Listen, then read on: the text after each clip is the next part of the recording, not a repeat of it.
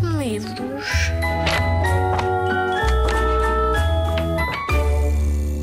Olá, eu sou a Ágata Pereira e escrevi o texto da Melissa Vidas de Invertebrados. Também sou professora, mas contar histórias é mesmo o que eu gosto mais. A Melissa Vidas de Invertebrados foi escrito por mim, Ágata Pereira, ilustrado pela Andrea Albernaz Valente, que é o grão de pó, e foi editado pelo Canto Redondo. Na planície alentejana há uma casa rasteira, caiada com uma risca azul, lar de uma família inteira. Esta casa tem paredes, quartos, casa de banho, cozinha, e no canto mais fresco da sala está uma teia perfeitinha. É uma teia geométrica, cada linha bem aprumada, e pertence a uma aranha simpática que ali vive atarefada. Elegante, castiça, trigueira, vaidosa, a Melissa Aranhiça é principalmente curiosa. Em pequena, era reguila, pregava partidas a valer, só ficava quieta e tranquila quando ouvia alguém a ler. Aí o mundo era novo, como ela o queria explorar, além dos cantos da sala e das teias suspensas no ar. Ouvia falar de viagens num corrupio de gente, sítios estranhos, belas paisagens, a montanha tão alta, a praia tão quente. Ali, entre conversas, rádio, televisão, as pessoas daquela casa não faziam ideia que naquele cantinho a Melissa se espreitava. Escutava, aprendia, sonhava. Mas onde vai quem não conhece nada? E como é que se deslocava? Então sonhava, escutava, sonhava acordada, parada. Mas eis que um dia tudo mudou, pois veio ali entrar escondida, dentro da mala de um primo que voltou, uma barata atrevida. E depressa se instalou com o marido e os filhos, e a Melissa contou mil aventuras, mil sarilhos. Ah, que não é fácil ser barata em casa estranha, e que se pretende emigrar, tem sorte em ser aranha. Ali do Alentejo, a Melissa ganhou coragem. Decidiu cumprir o desejo e começou a planear a viagem. Faço-te em qualquer canto. Dispenso bagagem ou dinheiro. Só não quero ir sozinha. Preciso de um companheiro. E assim que manifestou a vontade de viajar com companhia, um rol de insetos perfilou. O fim da fila nem se via. Chegou à teia Pelé, um pirilampo vistoso, e logo se ofereceu para o posto, o inseto luminoso. Tu voas muito bem e chamas a minha atenção, mas dormes de dia, iluminas à noite. É uma grande confusão. Até podias vir, mas não me deixavas dormir. Como podes acompanhar? De dia tens uma teia, tu voas a noite inteira. Acho que não vai resultar.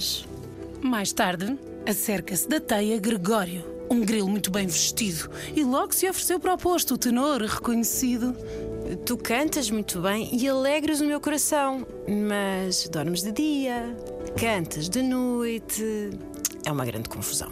Até podias vir, mas não me deixavas dormir. Como podes acompanhar? Eu teço uma teia e durmo. Tu cantas no outro turno. Acho que não vai resultar. Foi então cair na teia o escaravelho Escobar e logo se ofereceu para o posto, entretido a baloiçar.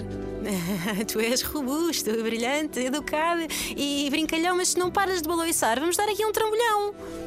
E assim que acabou a frase, catrapum, grande estrondo se ouviu. Do teto, que era a sua base, a teia da Melissa caiu. Ai, até podias vir, mas não me deixavas descer sem cair. Como podes vir comigo?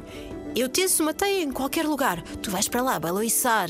Com certeza corremos perigo. Mesmo sozinha, a Melissa partiu e foi entrar clandestina num autocarro cheio, presa à bolsa de uma menina. Rumo à capital do mundo, onde havia de chegar, reparou numa teia ao fundo, geométrica e a brilhar. Hum, mas na altura não fez caso, que o caminho era tão atribulado. Viajou sonhando acordada e ainda dormiu um bocado. Maravilhada com o destino, pôs-se a aprender sobre a vida, mas desceu teia num teto alto para não se sentir perdida. Percorreu a cidade toda e travou novos conhecimentos. Joaninhas, libelas, caracóis partilharam tantos momentos.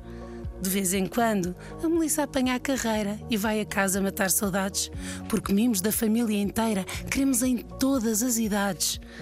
Então, pendura-se na menina em mais um regresso e... mesmo autocarro, lá está a tal teia brilhando. E ao centro, oito olhos do mesmo aranhiço, meigos, curiosos, chamando.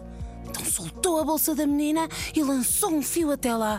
Espreitou a teia fina e o Fernão disse: Olá. Olá para ti também. O que estás aqui a fazer?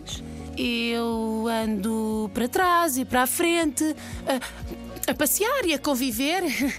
Fernão Aranhiço. Melissa Aranhiço, muito prazer. Ai, sinto as patas no rebuliço. Ai, não sei o que fazer.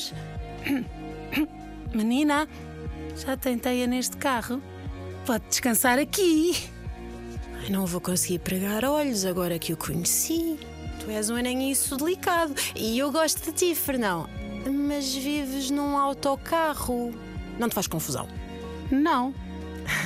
Será que me podes acompanhar? Está na tua natureza. Parece que gostas de viajar e de ter uma teia para repousar. Eu quero ir contigo. Tens a certeza? Tenho. Contigo eu vou até ao fim do mundo e volto às vezes que for preciso. Porque, Melissa, em pouco mais de um segundo fizeste-me perder o juízo. Então vamos os mesmos, Fernão. Há tantas coisas para viver, aventuras divertidas, a vida toda a acontecer. A Aranhiça e o Aranhiço, a Melissa e o Fernão viajaram de comboio, de barco, de avião. Foram à montanha mais alta, viram vales, rios, mares, praias, florestas, cidades e fizeram amigos, todos invertebrados, mas milhares. Surfaram com o mexilhão e um gafanhoto levou-os a saltar. Fizeram ski com as pulguitas da neve e dançaram com as traças ao luar. Viram o mundo inteiro juntos, realizaram cada desejo. E quando sentem saudades, regressam ao Alentejo. Apanham o autocarro até à casa rasteira, caiada como a risca azul, lar de uma família inteira.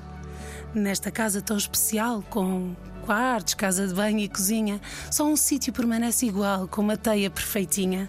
No canto mais fresco da sala, onde se ouvem histórias contadas ao serão, lá está a teia da Melissa e do seu aranhiço Fernão. Esta história acaba com um ponto de interrogação. Mas a Melissa fez muitas viagens. Estejam com atenção. Só que este livro não é só um livro. Traz imensas curiosidades científicas. No fim, podes encontrar uns caminhos para descobrires que animal é cada um daqueles invertebrados que a Melissa conheceu. E depois, quando já souberes um bocadinho, podes mergulhar nas viagens da Melissa em torno do mundo e aprender ainda um bocadinho mais sobre cada um deles.